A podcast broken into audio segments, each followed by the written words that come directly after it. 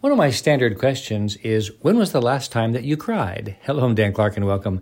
Why is that important? Because tears actually mean we are very congruent. Congruent means that we are the same inside as we are on the outside, that the emotion that shows up on the inside is showing up on the outside. Children are congruent emotionally.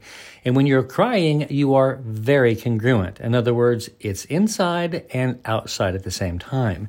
Now, that's not how rage and anger is. Maybe sometimes that could be true about rage and anger, but for the most part, when you're raging, it's not really congruent. You're just dumping a bunch of emotions in the moment, right? When you're raging. So, congruent means that you feel the emotion fully and you don't prevent it from showing up.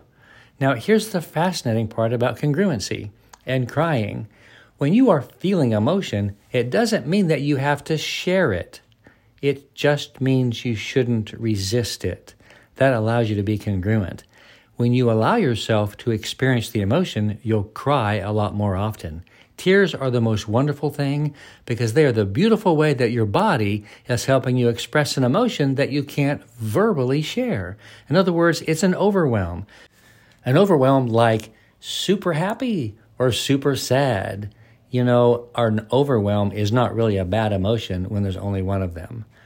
Allow yourself to cry more often, and I promise it will make a big difference in how you feel about life. I love you. I'm Dan Clark.